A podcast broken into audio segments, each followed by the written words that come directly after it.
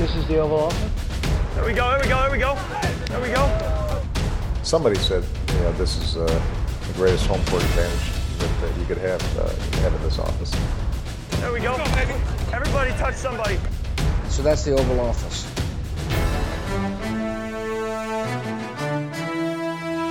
Browns vandt på udebane for første gang i lidt over tre år, og Jaguars har givet op på Blake Bortles. Hej og velkommen til denne udgave af Det Ovale Kontor, optaget onsdag den 28. november, lidt, øh, lidt i 5 om eftermiddagen. Jeg hedder Mathias Sørensen, og med mig har jeg som altid Thijs Joranger. Hej Thijs. Hej Mathias. Og jeg har også øh, Anders Kaltoft. Hej Anders. Hej Mathias. Det var da en underlig kunstpause. Jamen, jeg skulle bare lige høre, om der kom et eller andet øh, Nej, nej. Bengals. Bengals. Nå, nej, det var jo ikke overraskende. Det sagde nej. vi også i sidste uge. Ja, den kaldte vi jo. ja så det, det, det var ikke det. Så er, det, så er den sæson skulle ud i, i toilettet. Så skal Marvin Lewis og company bare med. Ja. Uha. Nå, lad os skynde os videre øh, til et andet emne. Vi skal jo øh, som sædvanligt lave en optag til denne uges kampe i NFL, men inden vi når dertil, skal vi lige høre jer om, øh, hvad I tog med for sidste uge. Så har vi også lige et, øh, et, øh, et modificeret Hjalte-tjek. Øh, han spillede jo sin sidste kamp, Hjalte Froholt, i college i weekenden. Det blev til lidt af en snitter øh, til Arkansas, som ja, det, det, det har været lidt Det vil være venner det, til. det har været lidt en tendens. Øh, og så har vi lige en nyhedsrunde, som er spækket denne uge, med øh, desværre med en masse skader, men øh, dem kommer vi til. Først, Anders, Ja. hvad tog du med dig fra sidste uges kampe? Jamen, altså, det er sådan... det, er, det er meget baseret på frustration, at at jeg tager den her... Altså, Green Bay's sæson, den er over, og McCarthy er færdig i mine øjne. Øh, jeg kan ikke se, hvordan at han kan blive siddet efterhånden nu. Men øh, det var ikke første gang, og det var næppe sidste gang i år, at vi får se et røvsygt Packers-angreb, og jeg kan simpelthen ikke forstå det, fordi Altså, hverken McCarthy eller Philbin, øh, som er OC øh, lige nu, eller offensiv koordinator, er dumme mennesker, går jeg ud fra. Altså, de kan jo godt se, at det ikke fungerer, men det angreb har bare siddet fast i de sidste 4-5 år, eller sådan noget. Øhm, og jeg forstår det slet ikke, at, at McCarthy han bliver set som en offensiv geni, for jeg gik lidt ind og kiggede på hans historie. Han har haft to angreb, inden han blev ansat hos Green Bay, der var i top 10. Og tre af dem var nummer 10. Og det andet, det var i, i top 3, i, i forhold til scoring og yards. Ja, okay. Som offensiv koordinator og andre steder. Ja, i, i uh, New Orleans øh, og hos San Francisco 49ers året inden han blev, øh, han blev ansat, hvor at de vist også havde det absolut ringste angreb i, i ligaen, eller i hvert fald tæt på, øh, nederste tredjedel. Så det undrer mig lidt, og så øh, tror jeg lidt, min teori, den bygger lidt på, at de, de er blevet lullet lidt i søvn af at have haft Favre og Rodgers i, hvad, 26 år i streg har de haft en fremtidig Hall of Famer i deres, øh, ja, på deres hold. og det har bare, det burde give mere end tre Super Bowls med to sejre til, følge, øh, ja, til følge. Så det er simpelthen en skændsel, at, at, at man misbruger Rodgers' talent på den måde. Det har været så probert og så uinspirerende og kedeligt. Jeg kan slet ikke forestille mig et scenarie, hvor Packers ikke laver en udrensning på trænerstaben. Og så håber jeg så, at, at, at de så giver øh, Brian Gutekunst, fantastisk navn også, General manager. Ja, lige præcis. Giver ham muligheden for at, at bygge holdet op. Og, ja. og, og, Og han har jo allerede øh, ændret stilen lidt i Green Bay efter Ja. mange år med, med Ted, Thompson, Ted Thompson, som var meget konservativ og, øh, holdt sig til at draft og ikke smed ret mange penge efter øh, hverken øh, øh, free agency eller, eller, eller gjorde sig ret meget i trades. Det, det er der ændret lidt på. en lille bitte smule, ja. Og, og så har de jo også, altså de har lavet nogle, øh, nogle fornuftige valg over de seneste øh, par år, specielt i deres secondary, altså, har de stort potentiale. Så det er ikke fordi, de har dog, altså har, okay, de har ikke mange gode spillere, men der er håb forude, Mm. mm. hvis de så De har Aaron Rodgers. Lige præcis, og han, men det er jo det samme, han, han har heller ikke været sig selv i tre sæsoner. Øh, hvis man, og også selv hvis man tager, altså der medregner jeg ikke skadesæsonen sidste år, der Mm. hvor han kun spillede syv kampe. Øhm, så altså, det, det, det synes jeg er synd med det armtalent, der er hos øh, Jordan Rodgers bror.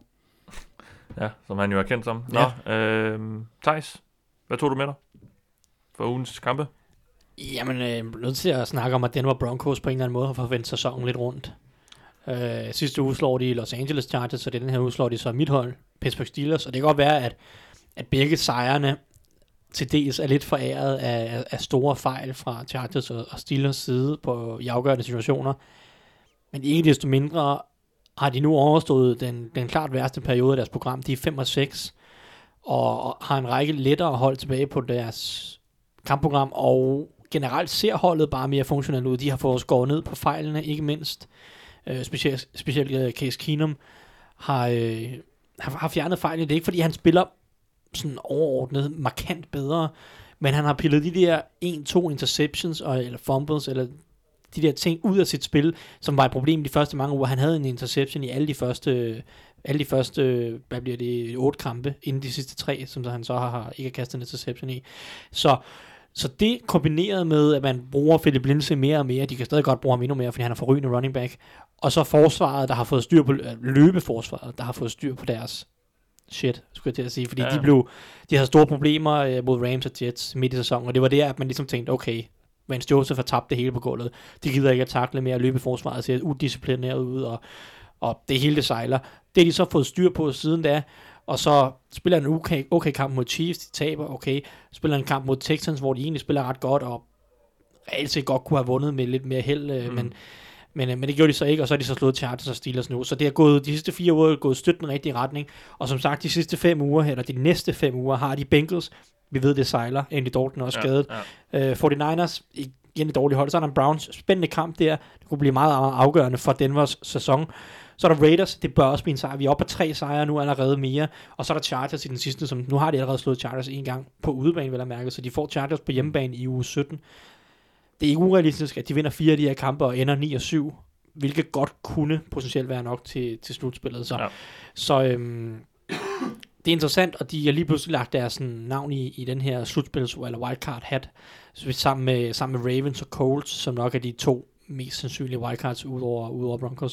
Så jeg synes, det er interessant, og jeg glæder mig til at se, om de kan fortsætte, fordi det er stadig ikke et hold, der, der sådan, man virkelig tænker, det, det er et vanvittigt topniveau, de har. Men lige nu har de fået fjernet fejlene og fået noget stabilt spil og et godt forsvar, et godt løbeangreb, og så Case Keenum, der, der, gør, øh, det gør, der gør nok. Mm.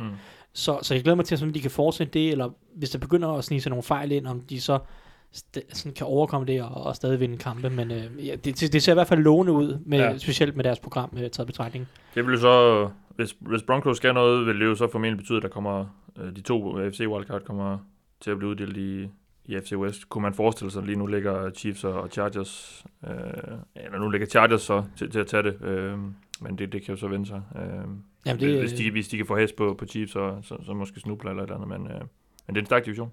Det, det er en, en, en stærk division. Øh, det er det i hvert fald blevet de sidste par uger, hvor efter Denver netop har fået styr på deres.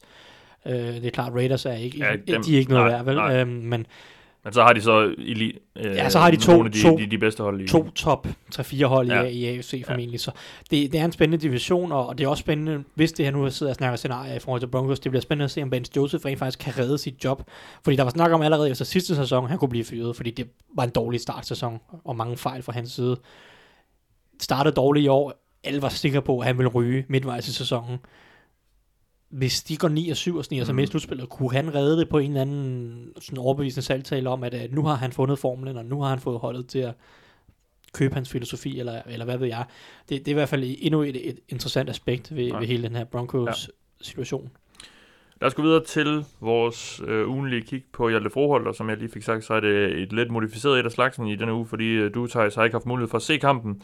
Øh, Arkansas taber 0-36 til Missouri Smukt. i, øh, i sæsonens sidste kamp. Hjalte, Hjaltes sidste kamp i college, en lidt ærgerlig måde selvfølgelig for ham at, at slutte på. Um, du har ikke haft mulighed for at se den, øh, fordi den simpelthen ikke har været tilgængelig på, øh, på de steder på nettet, du, du nu finder de kampe. Jamen, vi, vi har et uh, ESPN Player abonnement, og der har vi Ja. kun set de fleste af kampene. Ja. Men den blev vist på CBS her øhm, i fredags, da den blev spillet, og den er ikke, den er ikke siden blevet lagt på YouTube, YouTube hvor mange af kampene kommer Mm. op. Der kan godt gå en uge eller to, Ja. før de kommer derop, så det, den er simpelthen bare ikke kommet på endnu, og når den kommer, så Ja. kommer der også en videogennemgang på Google. Men måske heller ikke en af de kampe, øh, som scoutsen hiver, hiver frem først øh, fra, fra, fra, fra årets øh, game tape, han har sagt. Øh, både over, fordi den har det interessante aspekt, at jeg har kunnet læse mig frem til at se lidt frem til, at, at Hjalte spillede center det meste af kampen Ja, ja. Fra, fra anden quarter af, Som han jo startede sæsonen med at gøre. som han startede sæsonen med at gøre. Så det, det er interessant at se, om det egentlig var Arkansas-træner uh, Chad Morris, der, der gav Hjalte at sige, okay, nu viser vi lige din alsidighed Ja. frem for alle scouts, fordi Senior Bowl var også til stede under kampen for at ja. se blandt andet på Hjalte Froholt Præcis, ja. øh, når de skal udsende den næste øh, bunke af invitationer her Ja. i, i den her uge, mener jeg faktisk, de kommer. Jim Nagy, som, som øh, er, i, er i spidsen for Senior Bowl, som er den her øh, årlige All-Star-kamp fra, øh, fra seniors i college, øh, har skrevet lidt på Twitter den seneste uges tid om, om Hjalte, øh, om at man, man havde kigget på ham, og at man godt kan lide alsidige offen, øh, offensive linjemænd, der kan spille flere positioner. Det er som regel øh, dem, dem, de tager med, øh, som han skriver. Og at man, øh, så skrev han også et, øh, et efterfølgende øh, tweet øh, efter kampen om, at, øh, at de var til stede ved, ved Arkansas kamp, og at øh, for at se flere, men at man blandt andet har set på, på Hjalte som, øh, og det er så Jim Nagy, der skriver det her på Twitter, er en øh, versatile, ja, jeg ved ikke, hvad oversættelsen? Alsidig. Altid, ja. Øh, øh, interior o spiller med, med en masse upside, øh, og så øh, nævner han det her med, at han er fra Danmark, og han skiftede fra, fra den defensive linje til en offensiv linje for, for kun to år siden. Så jeg sidder sådan lidt og tænker, når han, når han skriver sådan her, så kan han vel næsten ikke lade være med at invitere ham, kan han det? Det synes jeg jo i hvert fald. Nu har jeg set, øh, der, det, der, øh, der er kommet, kommet øh, lidt flere navne De, på. de er sådan en bølge af nye informationer, eller? Ja, det kommer i hvert fald snart, men Ja. den første bølge, der er kommet nogle flere navne på nogle af dem, der har accepteret det, og jeg har set nogle af de spillere, og jeg synes ikke, Hjalte er dårligere end dem. Nej. Øh, så ja, ja, altså, han har, niveau, han, sådan, han har niveauet Ja. til at blive inviteret i Ja. hvert fald. Og som du siger, de har lavet de her videoer og de her øh, tweets hele efteråret, og jeg kan se, at der er en stor del af dem, de har været ude at kigge på live og tweetet om, at de har været ude at se. Ja. Øh, at der er en stor del af dem, som også er blevet inviteret i den første bølge af invitationer, der Mm. kom ud. Så det vil være oplagt, hvis han får en invitation, men nu må vi se. Øh, det, det finder, finder vi nok ud af i løbet af de næste par uger. Øh, men øh, lad os lade os krydse fingre. Lad os det, og lad os så gå videre til en nyhedsrunde. Og vi starter med, øh, det nok mest beværkelsesmærkelige for os her i Danmark, nemlig at Andreas Knappe, øh, som jo de sidste øh, stykke tid har været på Denver Broncos' practice squad, han er blevet sat på injured reserve, og det skulle være med en kraftig forstrækning i baglåret. Og øh, det er sådan så, at der er en injured reserve, både for practice squad-spillere og for de øh, og for førsteholdsspillere, og det er jo, han er jo så blevet, Knap er jo så blevet sat på den, der gælder på, for practice squad, og øh, Thijs, kan du ikke lige sådan hurtigt forklare, fordi der er nogle nuancer i forhold til injured reserve, den ene og den anden. Øh, hv- hv- hvilken situation er øh, Andreas i nu? Ja, men den er ikke så forskellig, som hvis han var, hvis han var i førsteholdstruppen eller 350 truppen og så røg på injured reserve. Øh, han får stadig løn. Ja. Øhm, den løn, han nu var udset til resten af sæsonen. Den eneste forskel reelt set mellem en normal injured reserve, som jo er den her liste, hvor man smider langtidsskadede spillere på, øh, ja. for at jeg skulle sige, gåsøjne, gemme dem til næste sæson, eller potentielt bringe dem tilbage. Der er, det har NFL-holdet mulighed for at gøre med to spillere Ja. osv. osv. Øhm, men det er langtidsskadeslisten, men der er den mulighed, at han reelt set kan blive fritstillet med et skadesforlig fra practice squad injury reserve, hvilket man ikke rigtig kan fra den normale injury Mm. mm. reserve. Så det er den forskel, der er. Øh, men det kræver så, at han, øh, han og hans parter øh, kan blive enige med Broncos om, hvor alvorlig er den her skade, Mm. hvor mange uger vil den tage. Altså det vil sige, hvis Broncos de ikke gider at betale ham for resten af sæsonen, fordi at han reelt set kun er skadet de næste, lad os sige, fire uger, så, kunne de, så kan de prøve at lave et forlig, der hedder, okay, øh, skal vi ikke betale dig de næste fire uger, og så kan du få lov til at blive fritstillet, og så skrive under med et andet hold, når de fire uger er gået. Ja. Øh, så det er de muligheder, der ligger i det, men Så vi kommer vel til at se, hvilke tanker Broncos har med, med Andreas Knappe ja, det, det vil vi potentielt, og nu på den lange bane. må vi også høre, hvad, hvad Andreas Knappe selv har at sige til situationen. Ja. Vi har ikke øh, hørt fra ham endnu øh, på Google der arbejder vi på. Ja, her onsdag eftermiddag. Ja. ja, onsdag eftermiddag, så det kan være, det kommer øh, i løbet af næste par dage. Men ja, vi finder ud af noget af det, og vi finder ud af noget om, om hvad, ja, om de vil have ham i, i deres 90-mands trup, når næste offseason starter, og så videre, og så videre, fordi der vil de jo så, der vil de så bare beholde ham, og så give ham en ny futures contract, en fremtidskontrakt, Ja. øh, når vi rammer januar, februar måned, ja. og så videre. Men øhm, ja, jeg ved ikke, der er, ikke- der er ikke så stor forskel på det, det eneste er det her skadesforlig, Ja, ja, ja, som ja. kan laves. Lad os så lige øh, få os selv øh, få, få dannet et lille skadesoverblik, og nu øh, ramser jeg lige op. Det der sådan er sket de, de sidste par dage siden, der blev spillet kamp i weekend. Chargers running back Melvin Gordon er formentlig ude på uge. Han har pådraget sig en knæskade. Det skulle være sådan en øh, MCL-skade, han har fået. Den er vist ikke revet over, så der er vist udsigt til, at han kan, han kan komme tilbage. Men øh, er formentlig ude på uger. Så er Jaguars' guard, Andrew Noble, som de smed en ordentlig kontrakt efter i offseason, han blev sat på IR med en ankelskade.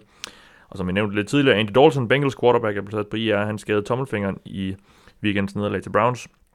Jimmy Ward, som er, er han safety eller cornerback? Sådan en hybrid. Øh, begge dele, ja. mest cornerback i år. For 49ers, han er blevet sat på injury reserve med en brækket arm. Og så er der godt nyt for Rams, fordi de får øh, Agib Talib, den gode cornerback tilbage. Han er blevet hævet af IR, øh, ind reserve-listen igen, efter at have været ude siden u 3 med en ankelskade.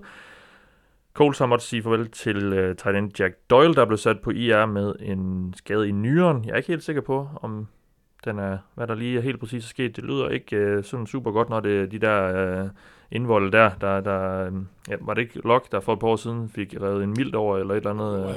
Uh, Øh, Chris Sims, han mistede også sin... Ja, den tidligere quarterback, ja. Um, Marvin Jones, Marvin Jones uh, Lions receiver, er blevet sat på IR med en knæskade. Jeff Højerman, tight end i Broncos, er blevet sat på injured reserve.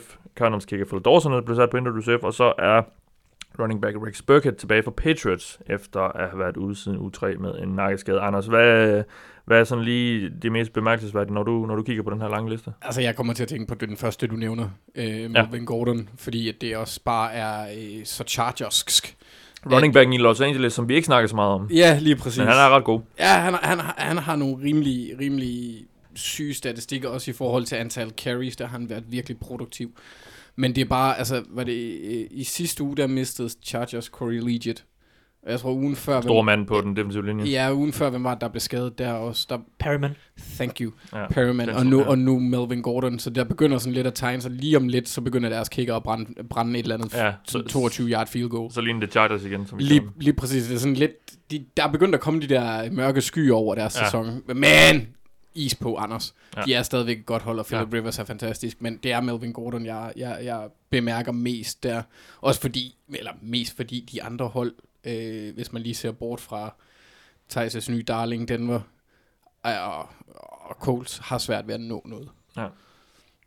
Så, ja. Men altså, nu, nu ifølge, altså, Melvin Gordon skulle være tilbage til noget, der hedder slutspillet. Det, det er kun det, et det par skulle være uger, noget week to week, ja. ja. så det er nok kun mest fantasy-ejere, der prøver at komme i Ja, er slutspillet nu rigtig- her. Der de er er rigtig rigtig trætte. Nå, men øh, Øh, jeg tror også, også Ja. Danny Keeler, han skal nok tage sit. ja, ja, gør jeg- men det hjælper jo ikke fantasy-ejerne. Nej, nej, men hvad mener de også har ham? jeg har ikke Øh, Melvin Gordon, så jeg er ligeglad. En af de helt store contender, Los Angeles Rams, for Akib Talib tilbage, Thijs. Øh, det er vel godt nyt, efter de har i noget tid har fået, ikke, eller i hvert fald ikke fået ret meget øh, godt spil ud af Marcus Peters og, og resten af, af cornerback-gruppen. Helt sikkert, det, det er det navn, som jeg synes er interessant på Ja. den her lange liste. Fordi, Han kommer så tilbage, ja. ja, han kommer tilbage netop, men, men, men det kan være en af de afgørende faktorer, hvis Rams skal redde det her forsvar lidt. Fordi jeg har sagt de sidste par uger, jeg tror stadig, der skal mere forsvar til i slutspillet for Rams, for, for Rams og Chiefs og dem, nogle af de her hold, som har rigtig gode angreb, men har problemer på forsvar. Fordi Saints, et, et hold som Saints har fået bedre styr på forsvaret de sidste 4-5 uger, og det føler jeg også, at Chiefs og Rams har brug for, hvis de skal gå hele vejen. Så for Rams, der kan Akib virkelig komme ind og gøre en stor forskel. Han kommer ind og forhåbentlig er han fit for fight og, og, og kan spille noget godt for fodbold på den ene side, og det giver måske også lidt ro i forhold til Marcus Peters, der som måske ikke er tvunget til at følge efter Michael Thomas og så videre, fordi at Troy Hill og øh, Sam Shields og nogle af de andre Ja. cornerbacks, de, de kan ikke rigtig følge med Michael Thomas. Så har Rams lidt håbet på, okay, så må vi håbe, Mike, at Marcus Peters spiller en god kamp. Og det kan måske give lidt ro, hvis han får sin marker tilbage, og han kan fokusere på at spille bare sin ene side, Marcus Peters, og, og så ligesom prøve at bygge sit spil op derfra. Så på en eller anden måde, så kan, udover at Akib Talib bliver en opgradering i forhold til Troy Hill for eksempel, ja. så kan det måske også løfte Marcus Peters spil. Og, og det, det kunne være nok for Rams, hvis mm. de får to gode runder med, fordi de, de har stadig to gode safeties, så hvis de begynder at få en god bagkæde som helhed, så kan Aaron Donald og Ndamukong Suh og Dante Fowler måske begynde at gøre en forskel op foran. Ja. Så, så jeg synes, Ja, det, det gør Donald så allerede. Ja, Donald gør allerede en, en rimelig stor forskel. Jeg tør ikke Ja. at se det forsvar uden Aaron Donald, fordi Nej. han, han virker til Nej, det at vil, være, øh, være ja, nå. det kan være en af de skader, der kan tilte øh, sæsonen. ja, hvis Aaron Donald bliver skadet, Ja, ja, ja. ja, ja, så øh, puh, ja. Ja. Det vil være det er den næst, næst, næst vigtigste spiller for dem efter Jared Goff. Jeg nævnte i indledningen, at... Øh, ja. Jeg nævnte, i, jeg nævnte i indledningen, at øh, Jacksonville Jaguars har givet op på Blake Bortles. Det er det i hvert fald i denne uge, fordi Cody Kessler, han har valgt, øh, eller han bliver den nye starter. Anders, øh, er det det sidste, vi ser til, til Blake Bortles der, tror du? Øh, Det bliver svært. Jeg mener, at hans kontrakt er relativt dyr, så hvis de fritstiller ham Ja. inden, uh, inden 19 sæsonen går i gang, så Spørgsmålet får er, om man, man sluger den kamel. Ja, det er jo et spørgsmål. Jeg ved ikke helt. Jeg, det eneste, jeg hørte, det var, det var 16 millioner i dead money for mm. at, at frigive ham. Og det er alligevel en del, men... Øh, jeg Kunne man se sådan en Brock Osweiler Browns Texans handel der, øh, som vi så for i år, hvor... Øh, Har de picks nok? Fordi Browns havde jo sindssygt mange valg, dengang Ja. de, øh, de lige samlede det der øh, salary ja. dump op. men det er der også nogle hold, der har fået sammen. Ja, sådan det kan ikke godt være, men Men det var, det var Browns, der fik et valg jo. Ja, Browns fik Ja, ja, ja, ja, for- for, for, ja, for, at det tage ham, rigtigt, ja. for at tage hans kontrakt. Ah, ja, det kunne da godt være, hvis... Ja. Ja. Øh, men så skulle de give nogen et valg for at tage Blake Bortles. Hvem vil gøre det? Nå, hvem vil Ja. give nogen... Hvem vil tage... Altså, Ja, Nå, men det kræver, ja, det, sandt, det, kræver er det, det, det kræver formentlig, at det er et hold i op, genopbygning, ja. Mm. som har mange penge, Ja. ja. altså som har for mange penge, Ja, ja, reelt set. ja. Ja. Så, og så begynder vi jo at kigge, så kigger vi rundt mod Raiders, eller Jets, eller Ja, ja, nogle af de her type hold, hvor han vil kunne gå ind og være backup Ja. for dem, og de har pengene til det, og Mm. godt kunne bruge et ekstra valg, ikke? John Gruden kunne så meget finde på det, men jeg tænkte bare sådan, det ville være fantastisk at se ham som backup for, for Dick Hammer Jr. Jr. Det havde været hyggeligt. Jets, ja. Øhm, men i hvert fald, øh, om ikke andet, øh, har de øh, langt range nok. Jeg tror, at Doc Marone, han sagde, øh, han pakkede det jo lidt ind, som de skal. De her headcoaches, og sagde, at han i hvert fald, at øh, nu er det på tide, at nu har man kigget på ham i nogle tider, og man vil, havde fundet frem til, at man godt vil have lidt mere ud af, af kastespillet. og det kan man jo godt forstå, når man ser, hvordan de har spillet de sidste par uger. Men jeg synes netop, ja, og lige præcis, men netop den kommentar også, bare sådan generelt, hvordan de har spillet, hvis man lige tager måske Patriots-kampen, man lige tager to kampe ud, hvor Blake Bortles faktisk har lavet nogle okay kast, og spillet fint som quarterback, så har han jo været elendig, og deres gameplan har handlet om, at han ikke skulle vinde kampen for dem, men den skulle undgå at tabe den. Ja. De er jo, altså, Men de har jo så også fyret den offensive koordinator. Ja, det Nathaniel har, de, ja, det har vi ikke, øh, det har vi ikke lige fornævnt. at Nathaniel Han- Hackett er blevet øh, fyret, ja. Altså for og mig, det virker lidt underligt. jamen, ja, ja, både og. Fordi ja, det er ham, der er problemet. Ja, det, fordi det virker ikke rigtig sådan, fordi sidste år blev han jo rost ek- ekstremt meget for netop at få noget produktion ud af, af Blake Bortles. Ja. Fordi det var stadig Blake Bortles sidste år, han hæmmede stadig deres angreb, men de fik stadig sat et godt angreb på banen, i, i hvert fald i en del kampe, og specielt i slutspillet. For mig, der virker det her til, at Doc Marone, han er, det, det, det, det, er det, presset. det er hans, det er ham, der har fyret Hackett og bænket Bortles, og, og det virker som om, der er måske lidt, lidt gnidninger mellem ham og, og no, nogle af lederne på holdet, hvad hedder det, Dave, hedder Caldwell, Dave Caldwell, ja. mm. deres uh, GM, og, og så Tom Som jo Coughlin. altid har forsvaret Blake Bortles Ja, rigtig og, meget. og, og Tom Coughlin, ikke? Fordi Nathaniel Hackett har også forsvaret Bortles helt vildt meget. Så det virker lidt som om, at Hackett øh, og, og, hvad hedder det, Caldwell og Tom Coughlin på en eller anden måde ligesom har, de har gået planken ud med Blake Bortles. Mm. Og det var Doc Marone træt af nu. Ja. Ja. Han gad det ikke, så fyrer han sin offensive koordinator, fordi på alle indikationer fra reporter, der er ude med lidt rygter og sådan noget, så er det ham, der har fyret Nathaniel Hackett. Det er ikke noget, der kommer fra Tom Coughlin, at Hackett han skulle ud. Det er Marone, der har sagt det. Han er Mm. ryger, jeg overtager selv angrebet, og nu starter vi Cody Kessler i stedet for. Ja. Så det er interessant at se, om, om det her kunne medføre, at, at Marone føler sig presset ud, fordi der er for store gnidninger mellem ham og, og, og ledelsen, eller om at det vidderligt, at de alle sammen er enige om, at vi kan godt starte forfra med noget helt nyt øh, quarterback-mæssigt og offensivt næste år. Ja. Øh, det, jeg synes, det er en interessant situation i hvert fald lige at holde øje med, for det virker som om, der er nogle gnidninger der på ledelsesgangene. Mm. Og udover øh, bænkning af Blake Bortles, så må Jacksonville Jaguars i denne weekend også undvære Leonard Fournette. Han har nemlig fået en kamps karantæne for at øh, være lidt oppe at toppes med nogle Bills-spillere i øh, weekendens kamp, og øh, han appellerede den, og her tidligere onsdag blev den appel øh, afvist. Så han er ude. Øh, de må undvære ham, og spørgsmålet er, om det gør dem dårligere. Det er jeg ikke sikker på. Jeg har jo tidligere sagt, at han ikke Ja. ja. det, men øh, Ja. jeg synes faktisk, han spillede godt i Ja. weekenden. Ja, Men, øh, men han skal lade være med at løbe fra modsatte sidelinje på tværs af hele banen for at starte, Ja, ja, det- for at ja. involvere sig selv i slåskampen. fuldstændig lat. Hvad kunne han gøre? Der har han, der har han nok ikke lige Ty- Tyreek Hill nok til, til at kunne gøre det. Nå, lad os lige, øh, lad os lige tage et, øh, et, øh, et sidste punkt, inden vi går videre, fordi, øh, hvis jeg kan få lov til at snakke. Jeg bliver lige nødt til Var det så sjovt? Mener du så, at Tyreek Hill, han er så hurtig, at han ville kunne gå hen, slå Shaq Lawson og løbe tilbage, uden de opdagede det? Ja. Okay, godt så. Han er Det- det var jo god. øh, lynhurtig. Ruben Foster. Ham har vi brugt meget energi på, nok også for meget. Han er blevet fyret i San Francisco, efter han øh, i weekenden blev anholdt efter beskyldninger om vold mod sin kæreste. Igen.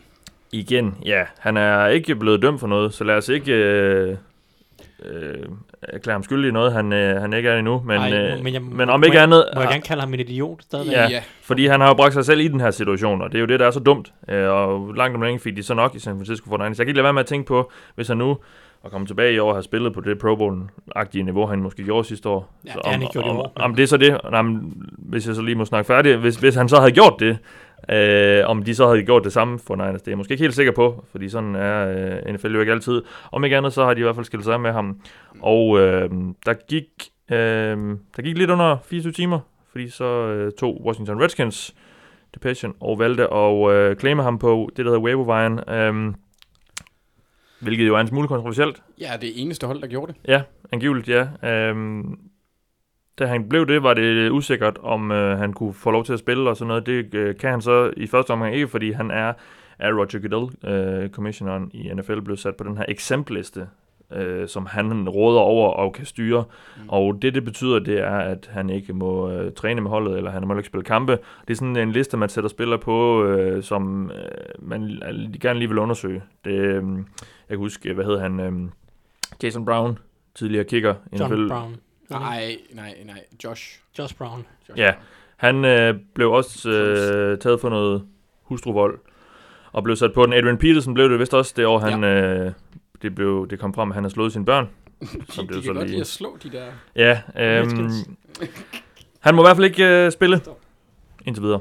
Nej. Nej. Og øh, ja, jeg ved ikke, hvor meget mere energi vi skal bruge på ham. Nej, det, han er en idiot, og, Ja. ja. og Redskins statement var pinlig. Altså, Ja, Da de, de ja var da de skulle med forklare, hvad det er. Ja, ja, ja. Jamen, vi har snakket med nogle af hans venner fra Alabama, og de siger, at han er en god fyr, så vi tør tage, vi tør tage chancen. ja. og Som om Nick Saban, han ikke har, har, har skubbet noget ind under øh, gulvtæppet der, er også, det har jeg svært ved at... Jeg er ret sikker på. Øhm, det, det, der så er lidt spøjst i den sag, det er, at det er jo, så vidt jeg har kunne læse mig frem til, at den samme kvinde, Ja, som, lige tidligere, præcis. som og, tidligere på året blev taget i at lyve om beskyldninger mod og, ham, det, og det her, som han nu er, som nu igen beskylder ham. Ja, og det er her, hvor jeg... det kan godt... Jeg vil ikke sige noget om, han er skyldig. Man bliver lidt mere mistænksom, eller mistænkelig omkring det, når det sker flere gange. Ja, Men at hun har jo også gjort det ved andre. Hun gjorde det i 11 og har været inde og spjælde den for det. ja. Men hvorfor pokker går du tilbage ja. til Jamen, en kvinde, det, er, det er så dårligt dømme. der har sagt de ting om dig for at ødelægge dit liv? Det var hendes ja. formål. Hvad Ja. tænker han på? Ja, det er. Hjernedødt. utrolig dårlig dømmekraft. Uh, og uh, det er måske også det, John Lynch og resten af Fort Niners fik nok af. Nå, skal vi ikke snakke om lidt af det, der foregår inden for kridtstregen? Det synes jeg. Vi uh, skal lave en optag til den kommende uges kampe. Anders, hvilket uh, matchup glæder du dig til at se? Jeg glæder mig rigtig meget til at se Saquon Barkley. Det er øh, løgn. Nå. Det er, altså nogle gange så sker ting, det er mærkeligt.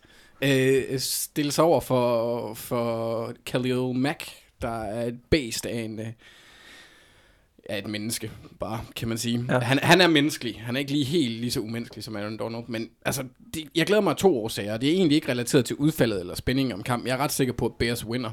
Vinder. Winner. winner. ja. Der bliver lige en blanding af jyske og amerikaner. Det gik Ja. helt godt.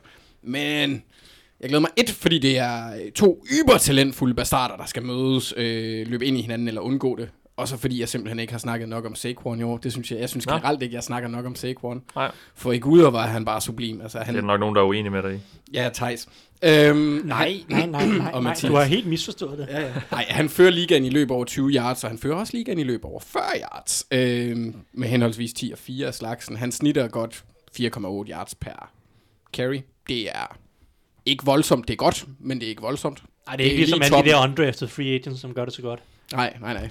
Philip. Lindsay, Matt Breda og så videre. Ja, lige præcis. De, de, øh, de, de kan slet ikke nå Saquon. Kun på average. Men ud af de øh, godt 829 yards, han har, der kunne jeg læse mig frem til, at øh, 605 af dem er kommet efter kontakt med en forsvarsspiller. Det synes jeg er ret imponerende. Det er bare mig, men jeg kan også godt lide ham. Han har grebet 71 bolde for 581 yards og scoret 12 touchdowns, øh, henholdsvis 8 på jorden og 4 på luften. Han er bare et flipping based, og så skal han øh, øh, lege med Khalil Mack, der er rangeret som ligaens 6. bedste løbestoppende edge defender ifølge Pro Football Focus. Ja. Øhm, og så jeg kan simpelthen bare ikke forestille mig et mere delikat matchup end de to, der bare skal øh, øh, henholdsvis prøve at kramme hinanden og undgå at kramme hinanden. Jamen, det lyder også øh, vældig appetitligt. Nå, øh, Thijs, hvad har du med til os? Ja, jamen, øh, ej, vi bliver nødt til at snakke om øh, Pittsburgh Steelers og Nej. Los Angeles Chargers. Nå, okay.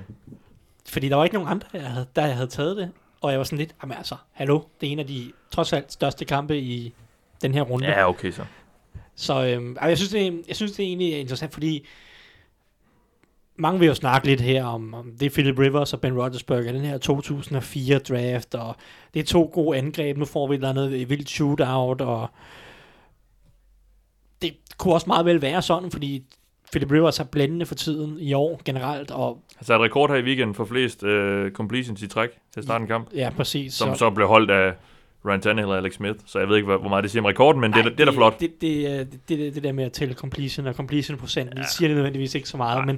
men, men var uanset, hvad, præcis, ja. uanset hvad, er han velspillende i år, rigtig Ja. ja. velspillende, og Steelers angreb producerer generelt også en del yards. De dumme som med nogle turnovers i weekenden, men det kan vi snakke om på et andet tidspunkt. Men Steelers angreb er også ret godt i år. Rigtig gode wide receivers, en, en fremragende offensiv linje. Så der er alle remedier for at få det her shootout.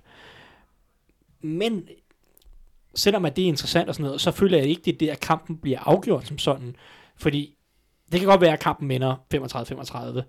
Men jeg kunne også godt se kampen blive lidt mere lavt scorende, hvis pass for de to hold kan vinde. Og jeg føler egentlig, det der kommer til at afgøre det, om et af de her to forsvar kan holde modstanders angreb nede. Fordi jeg synes, der er nogle, nogle, nogle ret solide mismatches for begge angreb, eller sådan, for begge offensive linjer. Øh, For Steelers er det primært højre tackle, som er et problem lige nu, fordi Marcus Mm. Gilbert er skadet for, jeg ved ikke, anden måned i træk nu. Og det er gået okay. Først var det Matt Filer, der havde været inde og spille lidt. I weekenden spillede Chukwuma Okorafor, øh, eller hvad han nu hedder. Prosit. Ja. Øh, han, var, han er rookie valgt i tredje runde i år. Han var inde og spille sin første kamp fra start her, og det gik ok mod Von Miller. Det var ikke perfekt, men øh, han fik også en del hjælp og så videre, men det gik okay. I den her uge igen, Joey Bosa. Joey Bosa er tilbage. Han Ja. ja. øh, terroriserede, Han Andre, han Ja. terroriserede Andre Smith så meget, at Cardinals følte, de blev til at fyre Ja. Andre Smith Ja. øh, her i weekenden. Så Joey Bosa tilbage, Melvin Ingram på den anden side. På den anden side, der er, nogen, der er specielt mellem Bosa og om det så er Matt Filer eller Okorafor, eller hvad fanden det er, der skal spille højre tackle. Der er et mismatch der, der kan blive meget afgørende, fordi Ben Roethlisberger, han har en tendens til at lave nogle af de her interceptions og lave nogle af de her dumme beslutninger, når han netop kommer under pres. Mm. Så det, vil, altså, det er en interessant match. Og omvendt, på den anden side, Chargers offensiv linje, venstre guard, Dan Feeney, jamen han stinker. Sådan er det bare. Han er, han er, han er virkelig ikke god. Store problemer i pass protection, og i weekenden øh, blev han fuldstændig rundbarberet af Cardinals tidligere første rundevalg, og ja, generelt bare kæmpe bost, øh, Robert eller Robert In- Incomdice, Mm.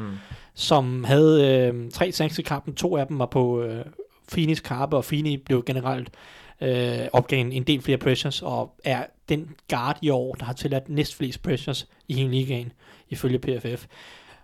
Og den her uge, der får han så fornøjelsen af Cameron Hayward, der kommer nok fra sin måske bedste kamp overhovedet mm. i sæsonen mod Broncos. Øh, jeg mener, han havde et sack og, og fem quarterback hits. Så Hayward mod Feeney, Bosa mod Okorafor, der er to mismatches der. Jeg kunne meget vel se det blive afgørende for kampens resultat, om, om, om de kan få de her pres på Rodgersberger og, og Rivers, fordi generelt i år har Steelers og Chargers ikke tilladt ret mange sacks, og ikke tilladt ret meget pressure. Steelers, fordi de generelt har en god offensiv linje. Chargers nok mest, fordi Rivers han er et geni i lommen, så fantastisk til at steppe op og undgå, undgå presset på den måde. Ja. Det, det, jeg, synes, jeg tror, det er det, der bliver afgørende for kampen, fordi okay, hvis ingen af de her to pass rush dueller har succes for forsvaret, så bliver det nok 35-35. Men hvis et af de her forsvar får noget succes med at lægge noget pres på, så kunne jeg sagtens se kampen blive mere øh, 20-20-agtig. Ja. Så øhm, det, det, jeg, tror, det, jeg tror, det det, bliver afgørende for kampen, og, og så, jamen, så bliver det en interessant kamp, også fordi Chargers ikke har mødt ret mange gode hold i år. I hvert fald ikke de sidste mange uger. De mødte i starten af sæsonen, hvor de tabte til Chiefs og Rams, men siden da er det to gange Raiders og Browns, før Hugh Jackson blev fyret, 49ers ja. og Cardinals og sådan Ja. ja. noget. Det, det siger jo ikke noget om, om Chargers. Nej. Så det er en god Ej, de er lidt svære at det, blive det, det er en god Ja. uge at lære noget idé, om, Og taber så til Broncos, som... Ja. Ja, så sagde jeg, at det gjorde Steelers så også. ikke? Men Ja, ja, Steelers, så, så- Steelers ja. har trods alt Ja, slået ja, Ravens og Panthers. Så, men det er en god uge at lære lidt om styrkeforholdene i AFC måske, om, Mm. om Chargers øh, er de helt derop Ja. på højde med Chiefs, Patriots. Og jeg ved ikke engang, om Steelers er deroppe, men, men altså, det er i hvert fald en interessant Ja. ja. topduel i AFC. Har du med til os, Anders? Ja, jeg har også lige en sidste en, fordi det er ikke kun Thijs, der kan være en homer. Det kan jeg også. Ja. Og jeg, øh, Jeg glæder mig helt afsindigt meget til at se Ravens øh, angreb, primært løbeangrebet, øh, mod øh, Falcons forsvar, fordi Falcons Er Ravens angreb ikke kun løbeangreb? Det er det nu, Ja. øh, øh, primært. Øh, øh, altså, jeg har så lige, øh, da jeg skrev det her i, i går, der vil jeg sige, at min udgangspunkt er for mig, at alt afgørende om Lamar han starter, eller Flacco starter. Og det ser så ud til, Det at det bliver Lamar. Ja. Øhm, har de meldt ud i dag, så jeg tror, at øh, Falcons får ordentligt store problemer med at stoppe den. De havde meget store problemer med at stoppe Zeke forleden. Og, og jeg kan se lidt de samme issues for Falcone i kombinationen af, af Gus Edwards og Lamar Jackson. Øhm, I de to sidste kampe har Ravens rundet over 200 yards rushing hver gang, øh, og forsvaret har niveau til at køre den her stil i, i kampen mod toiletpladserne. Øhm, så jeg, jeg kunne godt forestille mig, at det fortsætter. Og jeg er lidt spændt på at se, hvordan, fordi det er jo lidt her, vi får den der traditionelle pound the rock og play defense, sådan lidt Seattle-agtige tilgang, bare med en, en mindre god quarterback, men mere mobil sag, øh, Laban eller mere eksplosiv Og løber. bedre forsvar. Og- For Ravens altså. Yes, specifikt, ja. Så, så jeg tror godt, at de kan lade sig gøre og vinde på den sådan lidt mere gammeldags måde nu. Øh, jeg tror over en sæson, der vil det måske være lidt svært at, at, at, at holde den kørende. Men øh, Lamar, han skal samtidig også gøre brug af, af, af play action, og, og de skal lave en masse misdirection, sådan at han kan få mulighed for at kaste til sine receivers, fordi der er Atlanta Falcons faktisk ret dårlige øh, mod receivers, både fra 1 til 5, altså fra første til femte receiveren. Der ligger de øh, henholdsvis, ved etterne er de 26, ved toerne er de 21, og så ved 3, 4, 5 er de 29. Så deres kasteforsvar er bare dårligt. Lige præcis. Og derfor øh, kunne det være rigtig godt for, for ja, for, for Lamar at få sådan lidt en, en han får lidt en, en luftpude her og kaste til, kunne jeg forestille mig. Altså specielt hvis de skal være ops på løbet, og man ikke helt er, er, er sikker på, at øh, åh, navnet forsvinder lige fra mig, middle linebacker. For hvem? Dion Jones. Thank you. At Dion Jones han er tilbage på, på niveau, fordi han kunne ellers gøre en forskel. Men grunden til, at jeg tror på en sejr med Lemar fra start, og det ville jeg ikke gøre, hvis Flacco han startede, det er, er, er dominansen af, af Falcons forsvar. Fordi det, det tror jeg er nemmere øh, at, at overvælde med Lamar, end det er med Flacco, for jeg tror ikke, at, at han kan følge med. Øh, og jeg tror heller ikke, det har vi i hvert fald ikke set i den her sæson, løbespillet fungerer under Flacco. Så, ja, jeg ved godt, at det er pisse ligegyldigt, rent statistisk, at man kan løbe bolden. Men lige det her, øh, med, med, med Ravens opsætning, der tror jeg på, at det kan føre dem til en sejr. Nå, men det er ikke, det er, det er ikke ubrugeligt at kunne løbe bolden, når du har en dårlig quarterback. Nej, lige præcis, og det er også det, jeg mener med sådan middelmodigt øh, angreb til dårligt angreb med et godt forsvar, så hvis man kan løbe bolden der, så kan man få nogle øh, altså sejre. Det ser man også, Ja. Ravens får ikke sejre, hvor de stikker af. Øh, Bortset fra, når de møder Bills. Ja, men det var også den første kamp.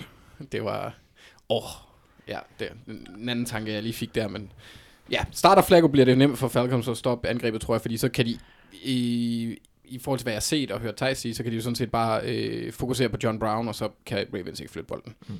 Øhm, så jeg... Men Øh, det, det lyder til, at det bliver Lamar Jackson, sådan som jeg lige... det, det er også det, jeg har læst mig frem til. nu, Det, har, ja, øh, nu har John Harbour i dag, her onsdag, været ude at sige, at han, han, at han træner, men, men øh, vil ikke... Eller, han, at, at, han, han, der er fremgang, han, ja. han fremgang går godt, øh, men, øh, men han, han træner ikke endnu. Ja, det er så coach speak, sådan Ja, ja, at, at, modstanderen skal tro, at Ja, de ja. skal forberede Ja, ja. sig til to Ja, ja. forskellige. Øh, men ja, jeg, Og man kan jeg, heller ikke tale Lamar Jackson noget nu, kan man det? Altså, ja. Det, det synes jeg da ikke, man kan. Jeg vil, jeg vil sige, at det er svært. Jeg, jeg, for mig giver det ikke rigtig nogen mening. Det er mere, hvis fordi, altså jeg kunne godt se John Harbour holde på Flacco, de, at det var, han tog ham. Det var hans, altså de kom ind i ligaen sammen, om man ja, må sige, ja. som head coach og quarterback. Så jeg kunne godt forestille mig, at han er ret lojal over for ham. Men er det ikke Lamar Jackson, der, der nærmest skal redde ham jobbet? Nu, nu, nu er der ikke så meget snak om, at han skal fyres her, men, øh, men det, har der været, det har der været i løbet af sæsonen. Men, men kommer Lamar nu ind og fortsætter med at vinde, så øh, kunne det da godt være, at han, han beholder sit job. Jeg er ret sikker på, at han bliver, hvis det er sådan, at Lamar han viser takter, Ja. øh, der er positive. Også, altså, det er også det, jeg mente med, at jeg ikke kan se mening med, at, at Flacco, hvis man ser bort fra loyalitet, Ja. ja. kommer ind igen, fordi det bliver Lamar Jackson. Han skal have Ja. ja. chancen for at vise, at, at, at han kan gøre det, og hvorfor ikke give ham muligheden? Men loyalitet Men- i NFL, det, det, det, det kan man ikke bruge på den her Men måde. jeg. spørgsmålet er jo, om, om Ravens er bedre med Joe Flacco eller Lamar Jackson. Ja. Fordi det, der redder John Harbaughs sæson, det er, hvis de kommer i slutspillet, ja. som jeg ser Ja, det. ja. Og det er så spørgsmålet, gør du det med Lamar, eller gør du det med Joe Flacco?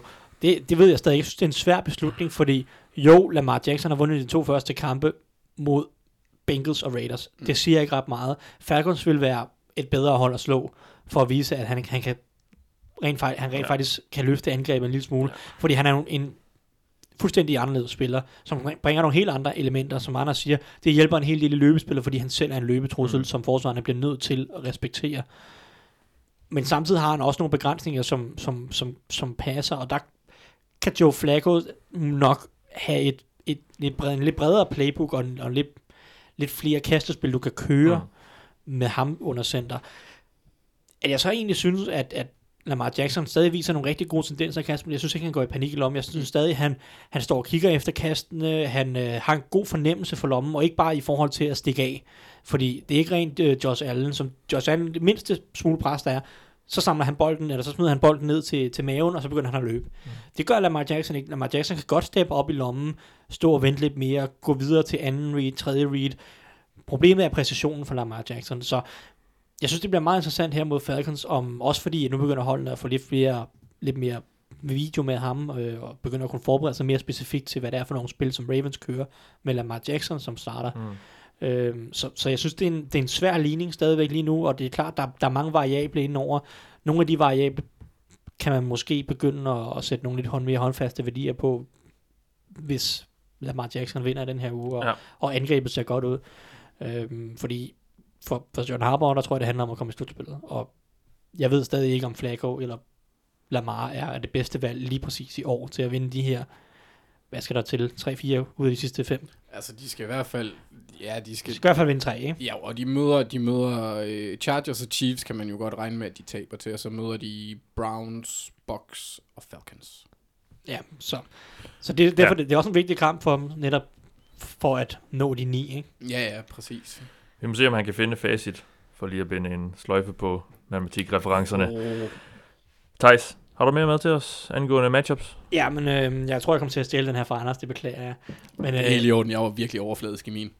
øh, men Indianapolis Colts, som vandt i, igen i weekenden, tæt sejr Ja, ja, ja. ja. over Miami Dolphins. Øhm, nu nævnte jeg Broncos i starten af sæsonen, som var et af de her wildcard-hold, eller i hvert fald i spil til wildcard, og Colts var et af de andre, nu har vi også snakket Ravens. Nu øh, det bliver rigtig meget AFC, men Colts møder den her uge Jacksonville Jaguars, og Jaguars er ikke gode, og vi har, men de er selvfølgelig interessante af nogle andre årsager, som vi allerede har snakket lidt tidligere om, men det er et godt matchup for det her Colts-angreb, føler jeg, som i den her weekend mod Dolphins, det var ikke lige så sprudlende og flydende, som det har været i nogle af de tidligere uger, hvor de også har mødt ganske dårlige hold. Og Jaguars forsvar, synes jeg, har løftet deres niveau en lille smule de sidste to-tre uger mod Steelers, og sågar også mod Bills, øh, hvor de jo, den stod 14-14 længe, fordi at to dårlige angreb mod to gode forsvar, så bliver det bare lidt lavt scorende. Øh, og jeg synes, at de, de er godt matchet op, Jaguars i forhold til Coles styrker. T.Y. Hilton har været, jeg skulle til at sige, den store held de sidste to uger. Spillet rigtig, to rigtig gode kampe. Øh, den her uge, Jaguars, to gode cornerbacks, AJ Bouye, Jalen Ramsey. Det bliver svært for ham at overtage kampene på samme måde, som han i hvert fald gjorde mod Titans for to uger siden. Og hvad gør Colts så? Jamen, så kan de godt lide at kaste til deres Titans, så det havde de stor succes mod Jaguars, eller mod Jaguars i det første opgør. Men Jaguars har prøvet at spille den her kamp en gang. De er bedre forberedt nu, og Jaguars lukkede ikke nogen point ind i anden halvleg mod Colts. Så det virker som om, de fik lavet nogle justeringer, der virkede. Og de har linebackerne til i hvert fald at begrænse tight ends og running backs lidt. Øh, og hvis de bare kan holde Barry Church væk fra at gøre noget som helst i opdækningen, så synes jeg, at Miles Jack og Telvin Smith og Tashawn Gibson er fornuftige spillere mm. til at pille Eric Ebron ud. Jack Doyle, som vi fik nævnt i starten, er råd på Injury Reserve. Så det er Ebron og Mo Ali Cox og Eric Swoop. Så det er ikke lige så imponerende, som det havde været, hvis det havde været Doyle og Ebron. Så de er godt i stand til at stoppe T.Y. Hilton. De bør være nogenlunde i stand til at begrænse Eric Ebron. Og så er det spørgsmålet, hvor meget mere det her Colts-angreb har at komme med, fordi det fungerer godt, og det har set godt ud under Frank Reich, men det er jo ikke fordi, at, at de vader i gode offensive våben på nuværende tidspunkt. Det er et af de steder, hvor de skal have tilføjet noget talent næste år. Så jeg glæder mig til at se, om Jaguars kommer ud og er vildt motiveret og virkelig spiller en, en brav og en forsvarskamp, ligesom de gjorde mod Steelers for to uger siden. Fordi der er jo også hele den her motivationsfaktor med Blake Bortles er endelig bænket. Det virker som om nogen på forsvaret har siddet og ventet lidt på, at Blake Bortles han snart skulle ryge. Ja. Der har været lidt... Der har øh, ikke været super god stemning. ej, det virker som om, der har været noget splid der. De har været rimelig trætte af, at de har en, sådan, en eller anden inhabil quarterback rende rundt på angrebet. Ja. Så motivationsfaktor også i forhold til Doc Marone, som måske også har noget pres på, så det kan godt være, at der er noget, noget ild i, Mm. i hele organisationen her i, i, i den her uge. Og så også fordi de blev lidt snydt i det sidste opgør, synes jeg, mod, øh, mod Colts. Hvor de jo egentlig netop, de var bagud, tror jeg, 27-0-agtigt ved pausen. Men lukker så ikke nogen point ind resten af anden halvleg, og de er faktisk på vej tilbage, og de har en chance på det sidste drive for at vinde kampen, men der bliver så der bliver kaldt, først bliver der ikke kaldt en fumble, det, at han var nede, inden han fumbler den, og det her video, der var, der var overhovedet ikke overbevisende video for, at han fumblede bolden. Det var sådan lige på vippen, så man tænker, okay, det her, de, den, den kalder de bare et, et stance, og så kører Jaguars videre og har muligheden for at vinde kampen til sidst. Men af en eller anden grund, så, over, sådan, så overruler de og kalder det en fumble, og så vinder Colts kampen. Ja. Man kan godt forestille sig, at der var noget indebrændthed der fra Jaguars side, og mm. jamen som sagt, altså, jeg synes, det er en god test for, for Colts i forhold til den her, kan de undgå at snuble, nu hvor det bliver tæt og afgørende Ja, her til ja. sidst. Fordi det er ikke noget nemt matchup mod Jaguars forsvar. Der er meget talent stadigvæk, selvom at overordnet i år har det underpresteret. Lad os så gå videre til vores øh, ugenlige segment, som jo hedder Hvorfor vinder de? Det er vi i hvert fald kaldt det, og der beder vi jo jer derude om at stemme på, hvilke kampe vi skal kigge på. I har fået tre muligheder, og I har øh, faktisk valgt at stemme Browns Texans ind. Jeg tog den med. Øhm, Jeg vil gerne... øh, Dels fordi der ikke var super mange andre interessante opgør, men også fordi det er jo to ret spændende hold lige nu. Øh, Browns øh, begynder at, at, at ligne noget, og Texans har vundet øh, 8 i streg nu. Må jeg komme med en påstand? Ja. Det er første gang, at Browns er blevet stemt ind her. Jeg tror også, det er første gang, de er med. Ja. Men øh, ja, sjovt nok, at øh, vi har fået rigtig mange stemmer, og det er som om, der tegner sig lidt et billede af, hver gang der er en Patriots-kamp involveret, så får vi rigtig mange stemmer. Men jeg har også et forslag med, at vi udelukker Patriots-fans fra at stemme næste gang. Bare, bare. Jamen, vi, nu skal vi lige være, vi vi skal lige være ordentlige nu, fordi øh, vi bliver i forvejen beskyldt for at hate på, på Patriots, og det, øh, det, vil, det vil vi ikke have siddende på os. Nå, Det vil jeg altså godt. jeg quizzede jer lidt, jeg quizzede jer lidt i sidste uge, nu får I lige et mere, fordi Oh. øh, Browns og Texans, de, øh, det er ikke ligefrem et, et historisk øh, rivalopgør. De har mødt hinanden ni gange, siden Texans kom ind i ligaen i 2002. Det var det, de kom ind, ikke? Jo, tror jeg. Der spillede de nemlig mod hinanden første gang. Senest var i 2017. Sidste gang Browns vandt, det var i 2007. Ja. Dengang hed quarterbacken Derek Anderson. Mm-hmm. Mit spørgsmål til jer, altså, hvor mange startende quarterbacks har Cleveland Browns haft siden den kamp? Altså forskellige. 28. Mm. Ja. 24. I skyder lidt over mål, Nå. Lidt over men mål. ikke ret meget. Nå, så det betyder, at jeg vandt. Baker Mayfield er den 21.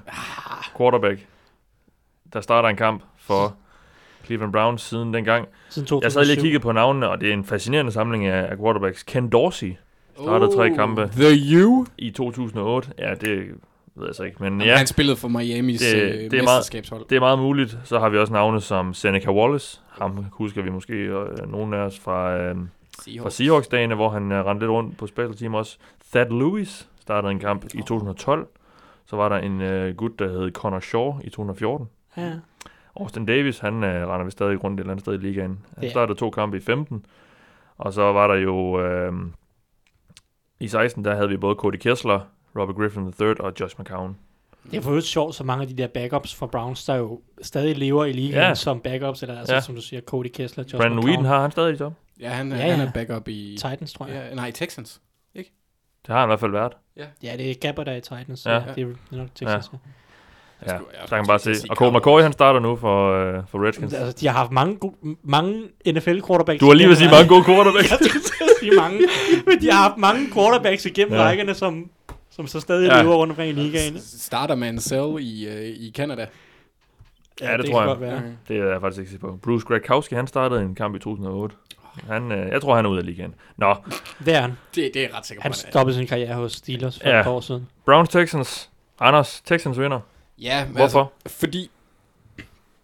Og det var det. Ja. Nej, øh, på angrebet, der bliver det ret, essentielt, ret essentielt, at DeAndre Hopkins, han, øh, han har sig en kamp. Han har været lidt sådan... Øh, Ja, her på det seneste. Øh, ja, over de sidste to kampe har han kun grebet for fem bolde, eller fem bolde for under 75 yards begge gange. Men Texans har bare ikke rigtig meget. De har Demarius Thomas, der godt nok scoret to touchdowns i sidste i, her i weekenden, men stadigvæk ikke noget, der skræmmer en voldsomt, vil jeg mene. Øhm, og Browns har ret godt styr på øh, faktisk alt andet end receiver 1 i kastespillet. Både øh, et, og det er igen i Football Outsiders. Det er jo også øh, den gode. effektivitet, det kan man Ja. sige. Ja, øh, men det er jo så også der, hvor Denzel Ward han højst sandsynligt kommer til at, Ja. kommer til at lege. Øh, men, ja, øh, der er behov for, at, øh, at, at Hopkins han, han, han bryder lidt igennem, og så er det samtidig også kampen til mine øjne mest interessante matchup, netop på grund af, at øh, Denzel Ward øh, er på den anden side, og er en spændende rookie. Øhm, samtidig så skal Texans også håbe på, at de kan få Lamar Miller til at lave spil igen. Ikke nødvendigvis et 97-yard rush, men øh, han, han, skal gerne, han skal gerne få lidt, fordi Browns er ikke voldsomt gode mod løbet. De er 26. rangeret, øh, men til gengæld ret voldsomme på kastesiden, hvor de er nummer to. Så øh, af, af hvad jeg kunne se i hvert fald. Så der, øh, og det er yards går jeg ud fra. Så det skal Texans udnytte. På forsvaret, der skal Texans så sætte deres lid til den uhyggelige defensive linje med Watt og Clowney og Merciless og, og gode supplerende spillere i Reader, Reader og Christian Covington, der også havde øh, en, en god kamp her i weekenden med to sacks eller to og en halv sack. Øhm, de skal skabe pres på Baker, fordi over hele sæsonen, der har Browns opgivet 3,2 hits. De ligger i toppen af opgivet hits He, ja. per, over, kamp. Per per, kamp. kamp. over hele sæsonen. Så ikke 6, men, men han er, han, gange han er blevet ramt. Lige præcis. Ja. Men over de sidste tre uger, der har de tilladt en 0,7 per kamp. Ja. Så det er anden bedste ligaen efter Colts, som, øh, hvor, hvor Andrew Luck han øh, nærmest ikke er blevet rørt. Efter de fyrede Hugh, Ja, lige præcis. og angrebet blev, why. ja, blev ja. lagt i nogle ja. lidt andre folder. Og jeg er også ret sikker på, at, øh, at Tyson kommer ind på, på nogle af de ændringer, der er kommet. Men for mig er det bare hammerende vigtigt, at, øh, at de førnævnte her, de kommer ind og laver lidt rav i bageriet. Thijs. Ja, Browns vinder. jamen Anders, Det er en sætning, jeg aldrig havde troet, jeg ville sige, men uh, forklar mig hvorfor. altså, du, du tvinger os jo til at tale for, men altså, det er en af Ja. de få gange, hvor man tror lidt på det. Ja, Øhm, det begynder at se spændende ud. Det gør det, og, og som Anders siger, der, der er lavet nogle rigtig positive ændringer siden, at Hugh Jackson røg Ja. ud. Men, men jeg gættede, at han virkelig var et problem. Nå. øhm, ej, først og fremmest, så er der, altså, først og fremmest, det som jeg synes, den nye offensive koordinator, Freddie Kitchens, har gjort godt, det er at gå ind og kigge på den trup, han har, og kigge på de modstandere, han møder, og så lave en rigtig god gameplan, ud fra hvad han har arbejdet med, og hvad modstanderens svagheder er. Det er ikke noget, det er ikke det her, øh, jamen, vi kører vores angreb, og så skal spillerne bare passe ind og gøre det. Altså, det er virkelig skræddersyet til de spillere, der er, og det synes jeg har, øh, det har hjulpet en lang række af de spillere på, på angrebet, som jeg synes har rørt bolden for lidt, eller har været for lidt involveret i starten af sæsonen. Ikke mindst Duke Johnson, ja. øh, også David Njoku, som havde en god kamp i weekenden. Og når man kigger på det, så er det nok... Det er også nemt, når man bliver båret ind i endzonen. Ja, ja, ja, ja, så, det er er det jo klart, simpelthen ikke? forfærdeligt. men, øh, men altså, Nå, det skal vi ikke snakke om. Men det er nogle af de ændringer, der er blevet, og det er ikke tilfældigt, at for tre uger siden havde Duke Johnson sin bedste kamp i, i sæsonen. Det var mod Chiefs. Chiefs har været dårlige mod running backs hele året. Øhm, og så, så de gik ud og brugte ham meget. I weekenden her øh, mod Bengals. Bengals er notorisk kendt for at have problemer med Titans. Nærmest øh, de sidste fem år har det været et problem. Kommer man ud og bruger David Njoku rigtig meget. Og de her ting, de her små ting, altså, hvor man bare designer spil efter, hvad modstanderens svaghed er, det er noget af det, som jeg synes, Freddie Kitchens har gjort rigtig godt. Øh, og ikke mindst, ja, altså bare bruger det her materiale, han har, gør Baker Mayfield også komfortabel. Han ligner en helt anden spiller, fordi han har fået noget selvtillid virkende til, øh, og, og måske har, har noget indflydelse på, hvad for nogle spil, der skal køres. Det kunne jeg forestille mig, det har han næppe haft med Todd Haley og mm. Hugh Jackson. Selvom der går, der går faktisk rygter om, han egentlig godt kunne lide Todd Haley. Men øhm, det synes jeg er interessant, og det kan de jo så bruge igen i den her uge mod Houston, fordi Houston har også haft store problemer med Titans i den her sæson. Øhm, Houston er generelt ret gode, når, når det hele foregår foran dem. Deres cornerbacks er ret aggressive og, og godt taklende. Sammen gælder deres linebacker og safeties for den sags skyld. Men i opdækningen, der, der er nogle svagheder med, med Zach Cunningham. Der er også nogle af safetiesene, der godt kan angribes lidt i opdækningen. Så jeg vil egentlig forvente, at, at David Njoku godt kunne have en, en pæn kamp igen den her uge. Øhm, og så den offensive linje, fordi det, det som andre siger, Houston har øh, en, et nasty pass rush. Det er der ikke nogen vej udenom. Men den offensive linje er også blevet markant bedre, siden Hugh Jackson blev fyret. Ikke mindst fordi, at de valgte at bænke det her øh, undrafted free rookie-projekt, de havde kørende på venstre tackle med Desmond Harrison. Han har været inaktiv de sidste tre kampe, og en af stedet for er kommet øh, Greg Robinson, som ellers har været et, et kæmpe flop. Kæmpe bust, ja. Øhm, men han har sådan set gjort det hederligt, og han er ikke nær så dårlig som Desmond Harrison, og det har skabt noget stabilitet på hele den offensive linje, som, som Anders netop nævner, har tilladt væsentligt færre pressures og, og sacks de sidste par uger. Så det er ligesom det hele angrebet, der fungerer godt. Øh, og lad mig se. Det sidste, jeg vil påpege, det har så ikke noget med Browns angreb at gøre, det har noget med Browns forsvar at gøre. For Browns forsvar har egentlig været ret solidt hele året. En af de ting, som de gør rigtig, rigtig meget, og som er klassisk Greg Williams, det er, at de blitzer rigtig meget. De er super, super aggressive. Og Texans er ikke et hold, der er ret gode til at sætte screens op, bruge running backsene meget i, indkastespillet, øhm, som man har set Browns blive øh, afskyeligt meget brændt af hold som Chiefs og Chargers, der bare kan sætte de her screens op, og så bliver Greg Williams forsvar fanget i en eller anden blitz. Det er jeg ikke sikker på, at, at Texans kan gøre på samme måde. I hvert fald så bringer vi dem ud et sted, hvor de ikke normalt befinder sig lidt uden for deres comfort zone angrebmæssigt. Og så øhm, er det også værd at notere sig, at Deshaun Watson er den quarterback i linjen, der holder næst mest på bolden. Eller læ- næst længst tid ja. på bolden. Og det er igen noget, hvis du blitzer meget, så kan du ikke tillade dig at holde på bolden ret længe. Og Watson kan godt lide at stå derinde, mm. løbe lidt rundt og finde en mand dybt. Det får du ikke tid til, hvis der bliver blitzet en hel, meget, en hel masse. Så Watson skal ud for sin comfort zone. Han skal, han skal indse, at den her weekend, der kan det godt være, at han må kaste nogle hurtige ruter og sørge for at have nogle, øh, nogle receiver eller nogle tight ends, der lige øh, kan få bolden, hvis der kommer en blitz. Øh, og det, det er jeg ikke sikker på, at, at han er så komfortabel med, og Texans angreb er så komfortabel med, så det kunne godt være, at Greg Williams han får rimelig pæn succes med sin blitzes i den her weekend. Ja. Lad os gå videre til den næste kamp. Det er ugens vel nok højst profilerede opgør Patriots mod Vikings. I hvert fald et af dem. Um, Anders, Vikings vinder. Ja, altså for mig at se, der skal de på forsvaret lægge lidt ekstra kræfter i, i at dække op for Titans. Det har de ikke været alt for gode til i år. Øhm, og selvom øhm, om Gronk han ikke er den samme, så er manden stadigvæk en gusten modstander. Sådan, jeg får sådan lidt et billede af en, øh, en øh, den franske revolution og sådan en fin guillotine, der bare virkede perfekt hver gang, som nu er blevet lidt rusten. Ja. Altså det kan godt være, at du ikke mister hovedet ved første tur i møllen, men øh, efter et par hug, så skal, så skal knuppen nok ind i kurven før eller siden. Øh, og sådan har jeg det også lidt med, ja. med Gronk. Vikes har nemlig store problemer med tight ends, og de er rangeret 26. Hvad er det for en tegnefilm, det der for? Øh, den hedder, den, hedder øh, Den Franske Revolution, og så ja. efterfølgende, så tror jeg, det kalder, kaldes uh, The Age of Terror. Okay, ja. ja øh, så det er sådan set bare historie. ja, nå. og så det kunne godt være, det var en anden tegnefilm, du også har set. Øh, et, ja, ja, det er ikke så mange tegnefilm, jeg har set, hvor, hvor der er rustne guillotiner med Nej. endnu, men det kan jo laves. Ja, ja, det, er, nej, nej. det er helt sikkert lavet. Ja, ja, ja, ja garanteret et eller andet sted på det mørke net. Ja. Og så skal Vikings så sørge for, at, at, at Brady han bruger tiden sådan, på forgæves at jagte folk, øh, der vil give ham en high five på sidelinjen. Det, øh, det, det er ret interessant. Det gør de ved at fortsætte med at være ligaens bedste tredje down forsvar. Eller et af ligaens bedste tredje down forsvar. For her er Pats angrebet, ligesom hele angrebet generelt har været middelmodigt i år. Mm. Øhm, og så skal de altid, øh, ligesom man altid skal, supplere øh, ved at, at gøre Giselle nervøs og smide store pumpede mænd i tights efter Tom Brady. Øh, ja. På angrebet har Vikes en fordel, i mine øjne, alene på talent, øh, når de matcher op mod øh, Patriots forsvar. Godt nok er de afsindig godt coachet af Belichick og Flores, øh, men de har bare ikke særlig meget talent. og De har bestemt ikke ret meget fart op i midten. Øh, og så har Vikings jo Thielen og Dix, der kan brænde alle nærmest. Så de har virkelig muligheden for at smadre det forsvar.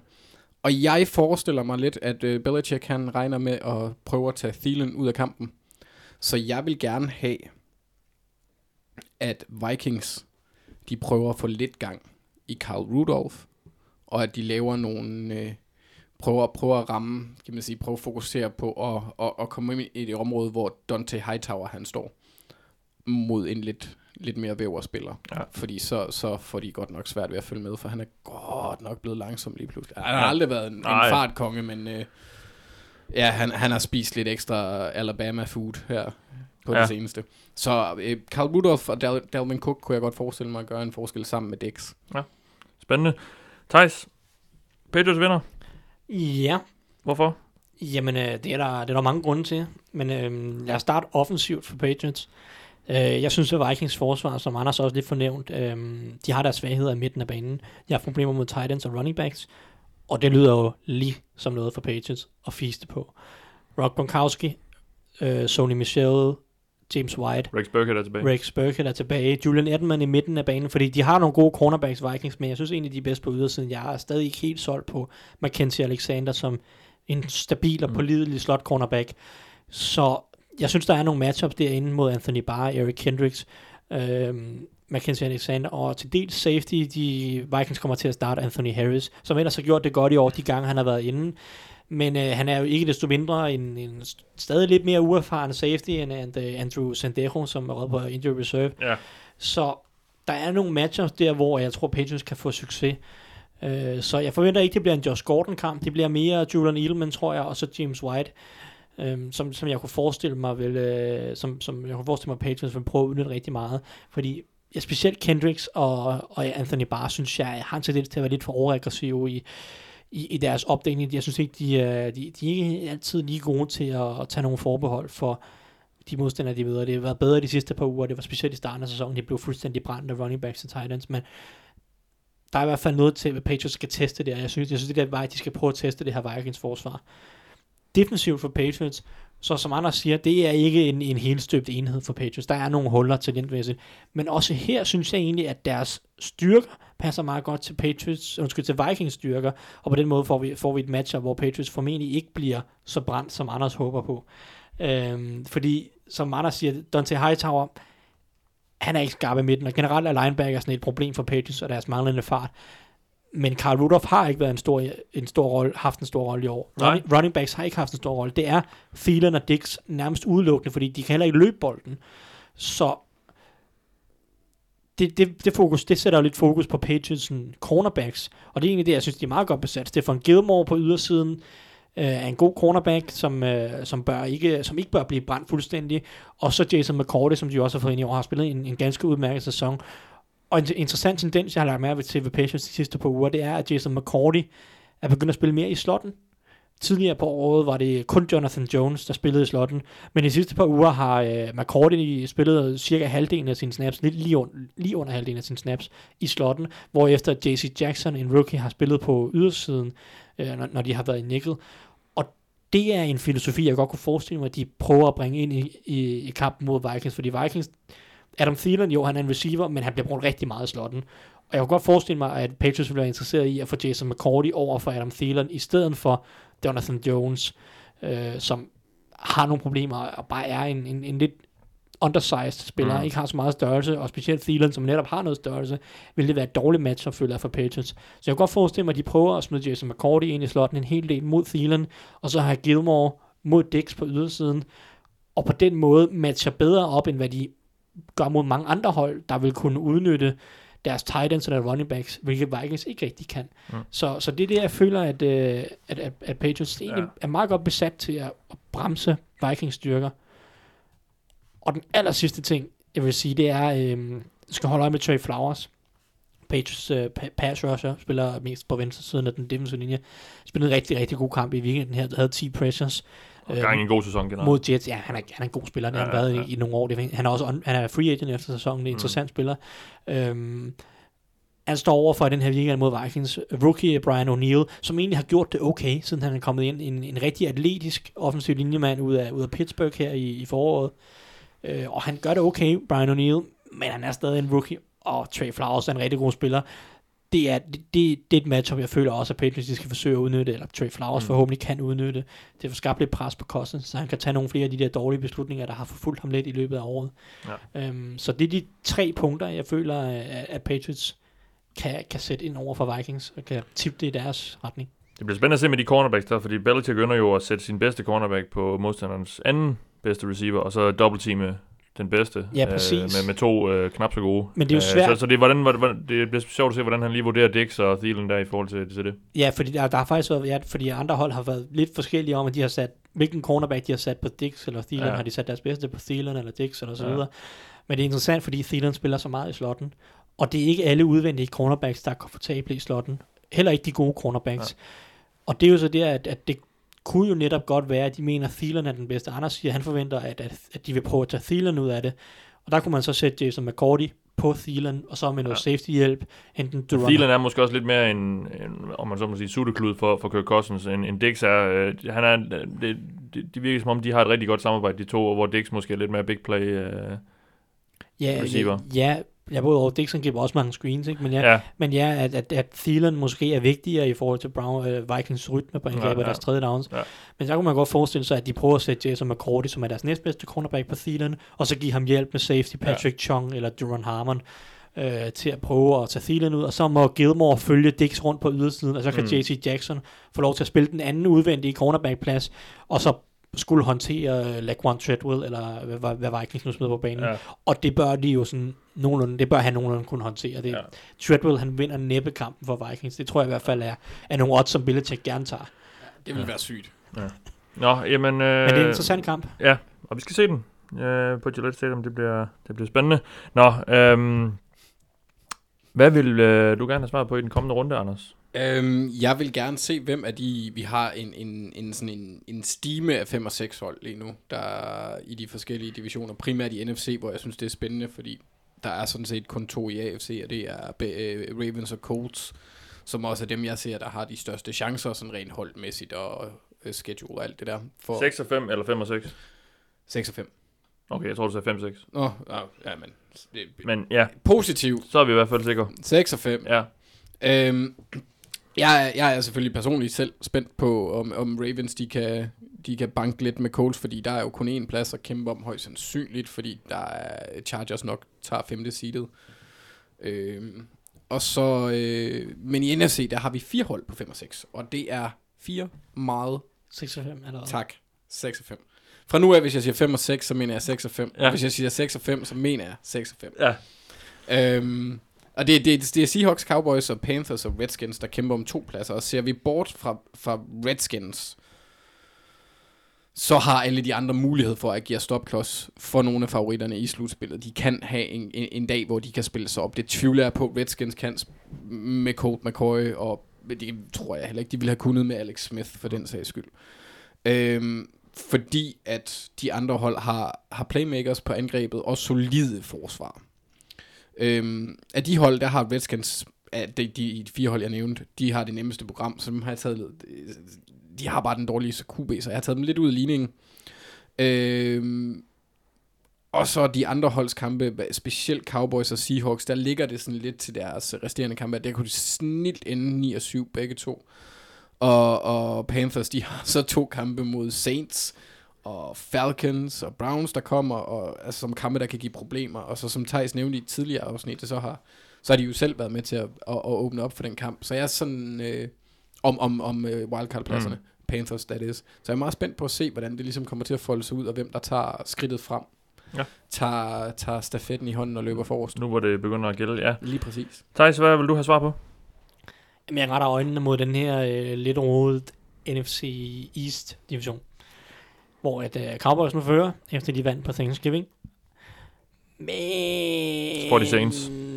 Ja, de møder Saints i den her uge. Jeg, jeg har stadig lidt lyst til at sige, at Eagles sagtens skulle tage den her division, selvom Eagles godt nok ser lunkende ud at bedst. Ja. De havde godt nok også store problemer i weekenden mod Giants, og lignede længe, de ville tabe. Men jeg synes bare, at jeg, jeg er i hvert fald interesseret i at se, hvad Eagles de kan bringe, og de kan, om de kan bygge lidt momentum. Øh, altså, de møder Redskins i den her uge, Eagles vel mærket. Hvis de vinder den, og Cowboys taber som forventet, så er alle de tre hold på 6 og 6. Og så er den jo helt åben som sådan, og Cowboys møder Eagles i næste uge.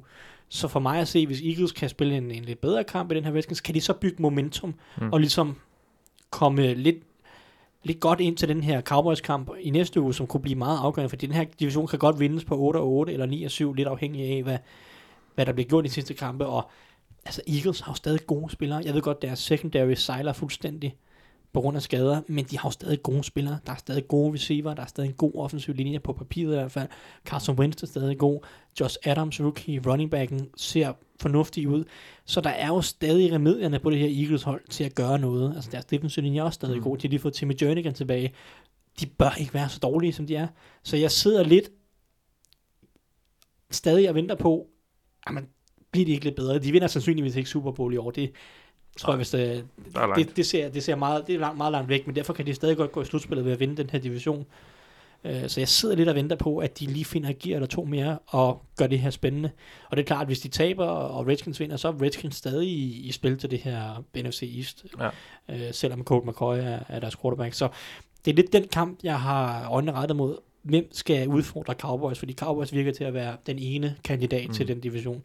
Hvem er så den anden? Lad os få et par bud på en overraskelse, Anders. Hvem, øh, hvem har du Altså, jeg, kigget jeg, på der? jeg har lidt to, øh, men det er fordi, at den første, den har vi allerede været inde over, det er Browns over Texans, hvor Ja. at Browns af urensagelige årsager giver tre gange igen øh, på unavngivende betting-sider i Danmark. Øh, og de er inde i en god stime, som vi fik Det er, vel, det er vel også udebane, og, og, og man, man møder et hold, der har vundet 8 i træk. Ja, men det er ikke fordi, at, at, de, at Texans på noget tidspunkt af det, jeg har set, Det kunne godt være et spiltip. Ja, det kunne ja. godt være vores, vores Og jeg synes heller ikke, at Texans har mødt særlig god modstand. Nej, det er det. Heller. Så det er kommet lidt på en billig baggrund. Ja. Den anden, som jeg godt kunne, kunne se en overraskelse i, det er Redskins over Eagles. Ja. Øh, fordi Eagles, i, i, i efter hvad, hvad, hvad jeg så, og efterfølgende også har set lidt mere af, burde måske være lidt heldige med at vinde over, over, over i, i Giants, Giants. I, i weekenden Ja. her. Øh, og de ligner ikke et hold, der altså, kan ret meget. Thijs han nævner, de har stadigvæk gode spillere Mm. og på adskillige steder, men det fungerer ikke rigtigt. Hundemaskerne, de er blevet erstattet med klovnemasker, for det ligner lidt et cirkus på det hold. Forsvaret af Probert kan ikke takle, hvis man ser bort fra Malcolm Jenkins. Øhm, og så den defensive linje har ikke helt spillet op til forventningerne. Jordan Hicks tilbagevenden har været med. Øhm, han var så ude mod Giants. Øhm, og man undrer sig, fordi som Thijs har nævnt, de har gode spillere og Mm. gode coaches, så der må, for mig at se, så virker det bare til, at der er et eller andet galt. Så du Øh, tror, at Redskins skal, skal vinde? Det tror jeg godt, de kan, ja. Ja. Thijs? Jeg skal nok være med at, at chikanere dig i den her uge. Ja, men min, min stime røg jo. Ja. Jeg havde jo lyst til at tage Browns til sidste uge som Ja. ja. ugens opsæt. Ja. Det, er det så ikke blev en opsæt senere hen, fordi at... Var den ikke Ja. ud, røget udenfor? Hvad? Nej, fordi ugen før havde jeg ramt Broncos mod Det er Chargers. det er rigtigt. Så jeg havde tre i Ja, træk. det er rigtigt. Øhm, nå, men anyway, så havde jeg, jeg hvis jeg ikke Men jeg tvang dig ikke til at skifte. Nej, det gjorde du ikke, men du sagde bare, at jeg var kedelig. Og det viste, det viste sig også senere, at, at altså, hvad hedder det, oddsene, de ændrede sig sådan, at Browns ikke rigtig var underdogs Ja, længere. ja. Og så havde jeg taget Tennessee i Monday Night, og det gik jo så heller ikke. Så det er fair nok. Nej, Det, den røg. Vi må prøve igen den her uge. Øhm, jeg skal bare beslutte mig for, hvilken en af de to, som jeg har skrevet ned. Øh, og det, det, jeg har jeg er faktisk ikke så solgt på nogle underdogs i den her uge, men jeg har Vikings og Bills som de to, jeg kunne se ske. Øh, Vikings møder som sagt Patriots. For mig er det en, en ret åben kamp, fordi jeg, Ja. jeg er stadig ikke solgt på Patriots. Jeg, jeg synes stadig ikke, det fungerer hverken offensivt eller defensivt rigtigt. Øh, Jeg venter stadig på også, at de finder deres topniveau. Øh, Brady har misset. Han, han er ikke på samme niveau, som han har været nogle af de tidligere år. Og generelt de offensive våben er også under midden. Og det er ligesom Sony Michel, der nærmest virker til at være den, den vigtigste offensive spiller for dem. Øh, og, det, og det her løbeangreb. Så jeg kan godt se, Vikings går ind og, og vinde den her kamp. Og så Bills mod Dolphins. Det er Ja. mest fordi, at Ja. jeg ikke synes, at Dolphins er øh, noget nævneværdigt godt hold, Mm. og Bills har et rigtig godt forsvar. Så måske kunne de godt lukke ned for ja. Brian Tannehill og company, og så øh, vinde den kamp. Øh, hvil- hvilken en har vi øh, øh, højst odds på? det er Raiders mod Chiefs. Nej, men af de to, jeg nævnte. Nå, undskyld. Jamen, øh, det er, øh, det er, øh, det er, nu skal jeg lige se, øh, Vikings 2,9 og Bills 2,8. Så går vi med Vikings. Ja, okay. Skal ikke kalde mig kedelig, vel? Nej, Altså, nej, tager nej, De, tager det højeste odds. Ej, det vil være en god sejr at kunne tage til, til, øh, til Foxborough og, og vinde på Gillette Stadium. Ja, så tror jeg næsten, jeg vil garantere, at de øh, går i slutspillet som, Ja. ja. som det ene wildcard af, i, i værste fald. Så, Det vil, øh, øhm, men men det, vil det, det, jeg stærkt. glæder mig rigtig meget til, at det bliver en rigtig Ja. ja. interessant kamp. Ja. Har, I, har I fundet ud af, at I skal sidde sammen på stadion, sådan I kan trøste Alexander, hvis det Jamen, sker? det skal vi. Det skal vi. Åh, hvor hyggeligt. Helt op under taget. Husk nu, at hvis Patriots taber der i den kamp, så skal I uh, tweete til Alexander, og også lige tag mig og Mathias samtidig, så vi kan se Så vi alle, kan vise ham dem alle sammen. så vi kan vise, vise, vise om de alle sammen, så vi kan se alle de salte tårer. I- i- Alexander, i selvfølgelig hjem. værende Alexander Påske, Ja, det hedder han også på Twitter. ja. Uh, god glødskabent, der er glødende Patriots-fan, Ja. ja. og uh, skal se sin første Patriots-kamp på stadion, tror jeg. Og, og har let til tårer. Ikke? Nej, okay. Nej. Han, er, han, er, han, han, han er meget følsom. Han er Ja. emotionel omkring Ja. ja. kampen. Han bliver Ja. lidt sur. fald. så det vil være rigtig vigtigt, hvis alle kunne tweete til ham på Ja, søndag. Så viser vi det til ham, når vi hvis sidder i bussen Patriots på. taber. Hvis Patriots vinder, så er det lige meget. Ja, ja. Så, vi, så øh, når vi sidder i bussen på vejen hjem, så, så får han dem at se. Nå, hvad er vi nået til? Vi er nået til at øh, skal vi sætte vores picks. Yeah. Og inden vi gør det, skal vi jo lige give et skud ud. I denne uge går det til to, faktisk. Morten Petersen og Michael Stålhammer ramte, øh, fik begge to 482 point som de bedste i Dogligaen i sidste uge. Nu sidder jeg lige og kigger på Morten Petersen. Han øh, missede kun to, og det var til henholdsvis 14 og 10 point. Han havde, øh, han havde valgt Panthers over Seahawks, og han har valgt Steelers og Broncos. To af de tre, vi også missede her øh, i denne podcast, så øh, dem står han ikke helt alene med. Nu skal jeg lige se, om Michael Stålhammer, hvad han, hvad han tog. Han, øh, han missede til 14 og 10 point, og har taget Jaguars over Buffalo Bills. Ja, den gav også meget god mening. Og så har han taget 49ers over Buccaneers, som vi også havde. Så øh, gode runder fra, fra de to. Øh, men vi havde faktisk en, øh, en god runde. Vi missede som sagt kun tre her øh, i, i vores i, i vores øh, picks, og øh, ligger lige nu, skal jeg lige se, hvor vi ligger, så vi kan blære os lidt med det. Kan vi blære os med Nej, det kan vi ikke. Vi ligger nummer 25. Åh, Nej, det er da meget godt. Ja, det er da meget fint. Øhm, standard. Det er bedre end 26. ja. Lad os øh, sætte vores picks. Thursday night. Cowboys Saints. En, øh, Det en fed kamp? En, en, en lovende kamp, ja. ja. Det, Ja. ja. Altså, jeg synes, der er nogle interessante matchups med Camara mod Van Der Esch, Ja. ja. og Michael Thomas mod Byron Jones. Altså, mest af alt. Cowboys har jo lidt medvind lige for tiden. Øh, Ja, og altså forsvaret spiller Ja. rimelig solidt, og, og Ezekiel Elliott og det her angreb bliver bedre og bedre. Ja. Mario Cooper har givet dem en ekstra dimension. Ja, ja. Så øh, det er en rigtig, rigtig spændende kamp. Øh, og se, om Cowboys kan nå op på et, et niveau, der ligesom kan følge med. Men hvem tror vi på? Og vi er nødt til at gå med Ja, Saints. det gør vi vel. I- Indtil jeg har set, de kan tabe. Ja, Ja, det, også, det er ja. nærmest der, vi er efter. Men altså, Cowboys kan lave et statement, hvis de kan følge med, så kunne det i hvert fald være sådan, at, at hvis de kommer i slutspillet, så kunne de spille nogle interessante ja, kampe. ja, ja. Det er klart, at hvis de tager over med 20 point, så er de det Cowboys hold, som vi hele tiden har set i år, Ja. som lige mangler to gear for Ja. at komme op i, i Ja. toppen. Dolphins Bills. Men jeg er blevet lidt fristet af Thijs, faktisk. Gjorde du det? Ja, Jeg har stadig Dolphins. okay.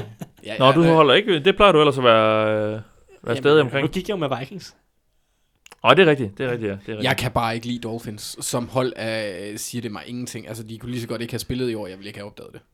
Bills er i det mindste gode nok til at være elendige nok til at få nationale overskrifter, når de er dårlige.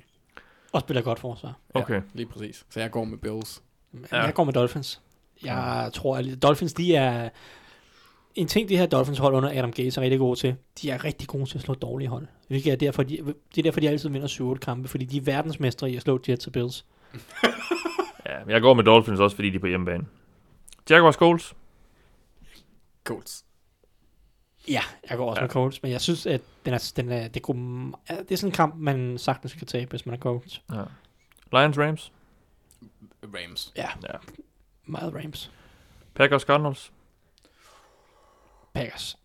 Ja, og det var egentlig ja. også en af dem, jeg overvejede Cardinals er, opsæt, men de er Car-. Cardinals er de øh, næststørste underdogs. Ja, de er suverænt dårlige. Texans Browns. Jamen, altså, Tror vi på, tror vi på Baker og Browns?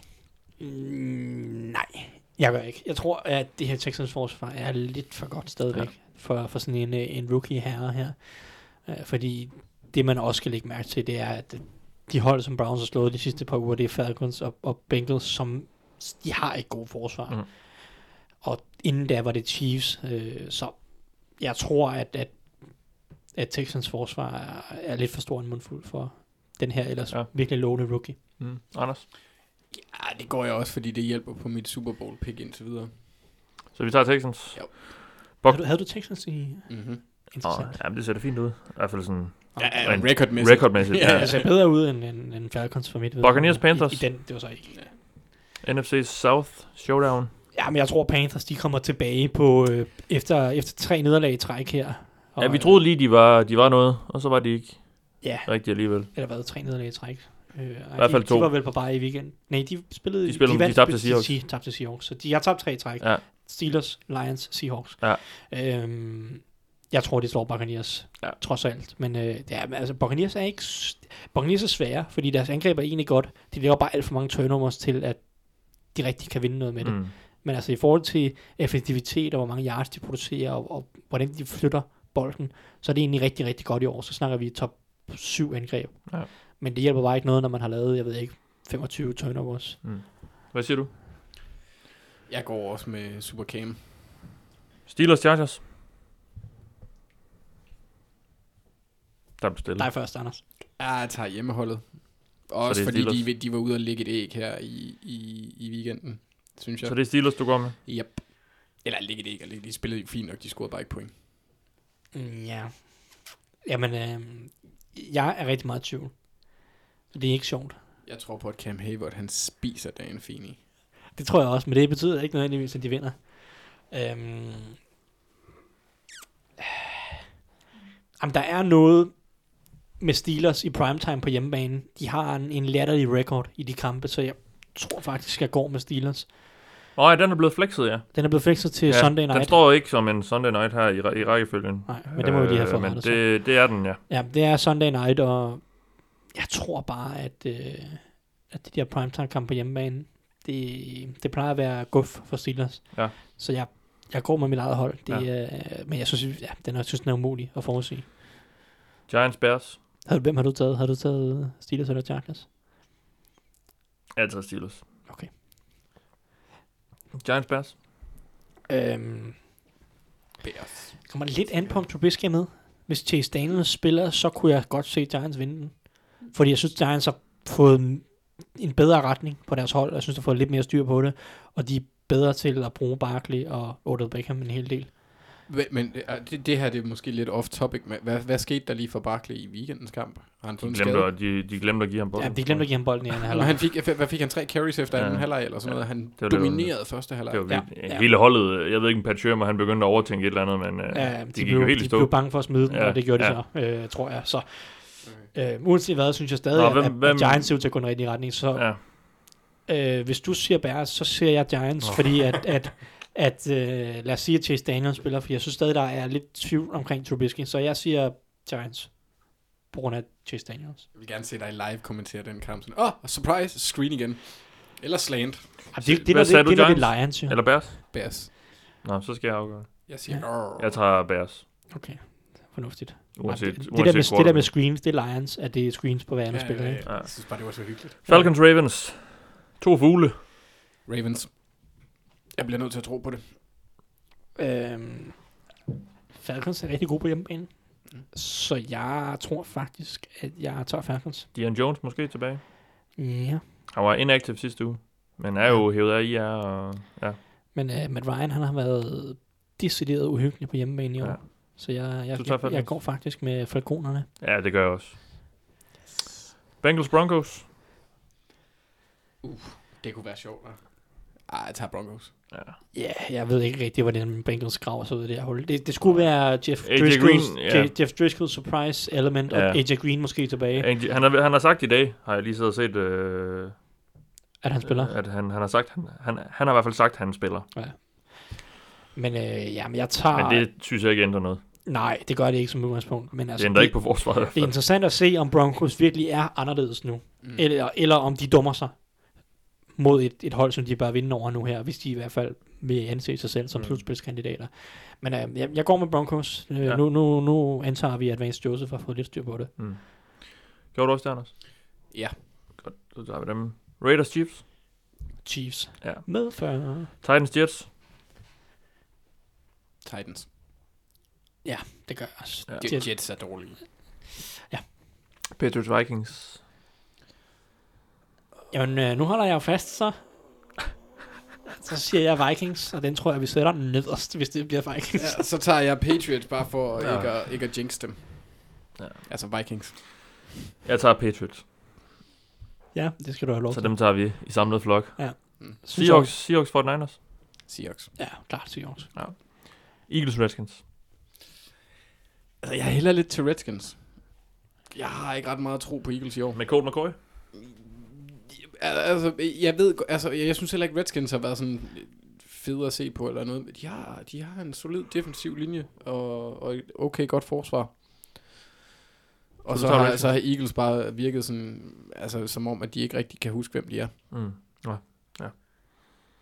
Jamen, øh, jeg tager øh, Eagles.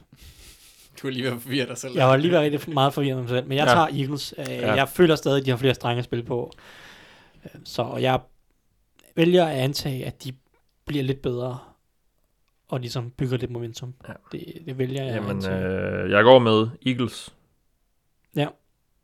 Dels fordi vi skal over se den, og jeg håber, hjem, at, jeg håber der kommer god stemning. Ja, det, okay. det, det, det synes jeg kunne være fedt. Så øh, det var det for denne uge. Som, vi, øh, som I jo har hørt, så tager Thijs og jeg sammen med en gruppe andre NFL-fans til USA denne weekend for at se lidt bold. Det betyder også, at vi kommer hjem næste torsdag, hvilket så vil sige, at vi ikke kan optage sådan, sådan øh, denne podcast ryger ud torsdag morgen, men vi håber og satser på, at vi kan få sat noget sammen inden weekends kampe. Øh, jetlag til trods, formentlig. Øh, men jeg kan i hvert fald love indtil videre, at den ikke kommer ud torsdag morgen. Øh, vi håber, at den måske vi kan lave en øh, fredag eller sådan noget, men øh, så ved I det derude. Tak fordi I har lyttet med denne gang. I har lyttet til mig, jeg hedder Mathias Sørensen. Jeg har haft Thijs Oranger og Anders Galtoft. Vi lyttes ved.